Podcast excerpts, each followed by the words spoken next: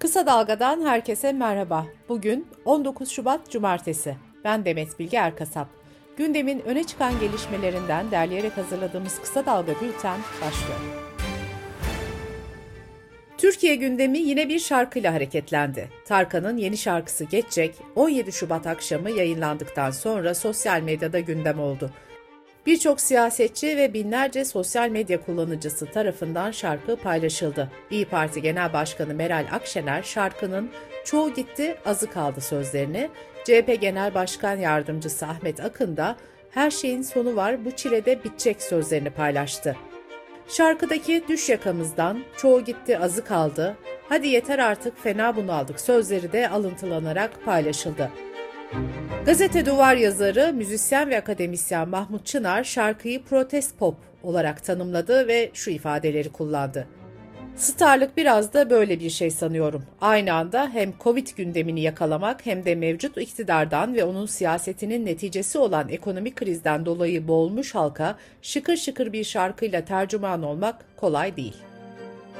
Ata Demirer, Selda Bağcan, Hayko Cepkin, Şahan Gökbakar da sosyal medyada Tarkan'a destek verdi. AKP İzmir Milletvekili Alpay Özalan ise Twitter'da şu mesajı paylaştı.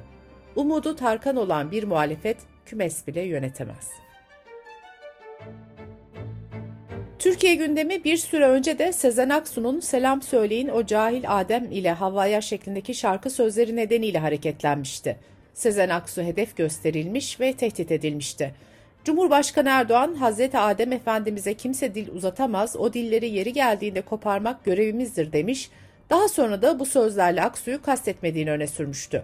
Aksu da tehditlere karşı avcı başlığıyla yeni bir şarkı sözü yazmış, nereye baksam acı, kim yolcu, kim hancı, dur bakalım demişti. Radyo ve Televizyon Üst Kurulu üyesi İlhan Taşcı, kurulun Tarkan'ın şarkısı için talimat beklediğini savundu. Taşçı şu ifadeyi kullandı. Rütük kanallara Sezen Aksu'yu yayınlamayın talimatı vermiş, Erdoğan muhatabım Sezen Aksu değildir deyince de açığa düşmüştü. Rütük Başkanı Ebu Bekir Şahin ise Taşçı'ya şu yanıtı verdi. Sezen Aksu'nun şarkısına dair Rütük'ün hiçbir şekilde TV'lere talimatı olmamıştır. CHP Genel Başkanı Kemal Kılıçdaroğlu, KRT TV yayınına katıldı. Kılıçdaroğlu, 6 muhalefet partisinin yuvarlak masa toplantısında HDP'nin temsil edilmemesine ilişkin eleştirileri şöyle yanıtladı. HDP zaten ayrı bir ittifak kuruyor. Bütün partilere saygımız var. Biz zaten onları yok sayamayız. Kılıçdaroğlu, Türkiye'ye yeni bir yol haritası çiziyoruz diyerek şöyle devam etti. Yargı tamamen bağımsız olacak.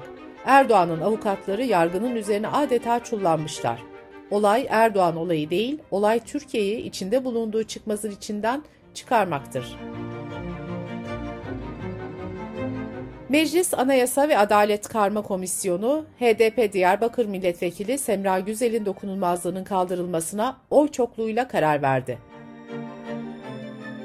Çalışma ve Sosyal Güvenlik Bakanı Vedat Bilgin, biri kanser olmak üzere 13 ilacı daha geri ödeme listesine aldıklarını duyurdu. Ekonomiden gelişmelerle bültenimize devam ediyoruz.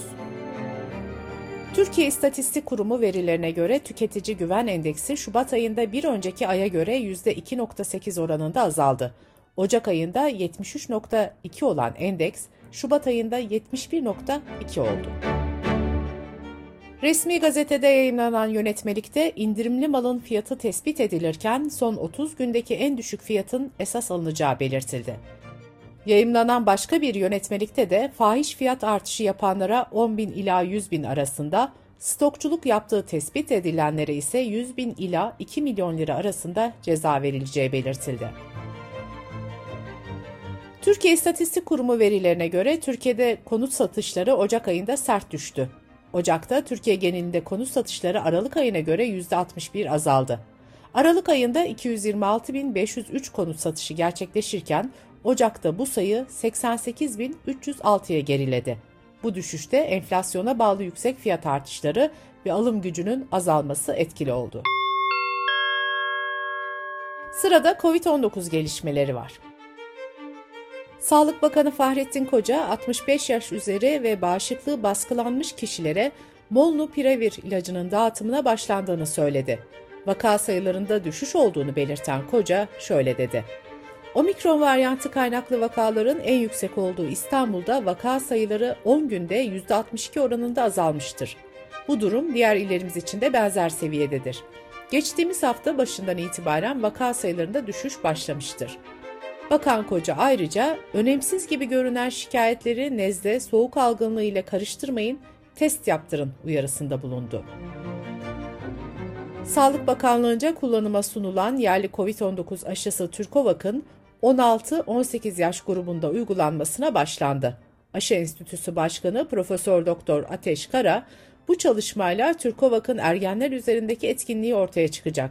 Sonuçların iyi olacağını ve bu aşının çocuklarımızı iyi koruyacağını ümit ediyoruz dedi. Amerika'da Washington Üniversitesi'nde yapılan araştırmaya göre Amerikalıların %73'ü COVID-19'un omikron varyantına karşı bağışıklık kazandı. Bu yıl 94. kez dağıtılacak olan Oscar ödülleri töreninde aşı ve PCR testi zorunlu olacak. Organizasyona katılan kişilerden COVID-19 aşılarını yaptırmış olmaları istenecek. Dış politika ve dünyadan gelişmelerle Kısa Dalga Bülten'e devam ediyoruz. Almanya'nın Bavyera eyaletinde her yıl düzenlenen Münih Güvenlik Konferansı dün başladı. Batı ile Rusya arasında Ukrayna nedeniyle gerilimin tırmandığı bir dönemde yapılacak konferans, birçok ikili görüşme için fırsat yaratacak. Önceki yıllarda konferansa Devlet Başkanı Putin, Dışişleri Bakanı Lavrov gibi üst düzey isimlerle katılan Rusya, konferansa bu kez temsilci göndermedi. Alman basını bu durumu Rusya'nın konferansı boykot ettiği şeklinde yorumladı. Ukrayna Devlet Başkanı Zelenski, ülkesinin NATO üyeliği şansının gitgide azaldığını söyledi. Somut nedenler var diyen Zelenski, bu nedenleri Rusya'nın direnişi ve ittifak içindeki bazı üye ülkeler olarak tanımladı. Zelenski, bir Rus işgali durumunda Ukrayna'nın yabancı güçlere ihtiyacı olmadığını da ifade etti. Zelenski ayrıca Rusya ile doğrudan görüşme teklifini bir kez daha dile getirdi. Kiev'in bu talebi Kremlin tarafından olumlu karşılanmıyor. Moskova, Putin ile müzakere etmeden önce Ukrayna liderinin iki ülke arasında imzalanmış anlaşmaları hayata geçirmesi gerektiğini savunuyor. Milli Savunma Bakanı Hulusi Akar, NATO Savunma Bakanları toplantısının ardından soruları yanıtladı. Bakan Akar, Rusya-Ukrayna gerginliğine ilişkin şunları söyledi. Diplomasi ve diyaloğun sürdürülmesi ve bu şekilde çözüme gidilmesi hepimizin ortak dileği. Bizim için hem Gürcistan'ın hem de Ukrayna'nın toprak bütünlüğü ve egemenliği önemli. Türkiye olarak bugüne kadar elimizden geleni, üzerimize düşeni yaptık, yapmaya devam ediyoruz. İngiltere İçişleri Bakanlığı, Rusya kaynaklı endişeler nedeniyle zengin yabancı yatırımcıların İngiltere'de yaşamalarına olanak tanıyan altın vize uygulamasını durdurdu. Altın vizeye başvurularda en az 2 milyon sterlinlik yatırım şartı aranıyordu. Bunun ardından başvuru sahibine hızlı bir şekilde İngiltere'de yaşama izni veriliyordu.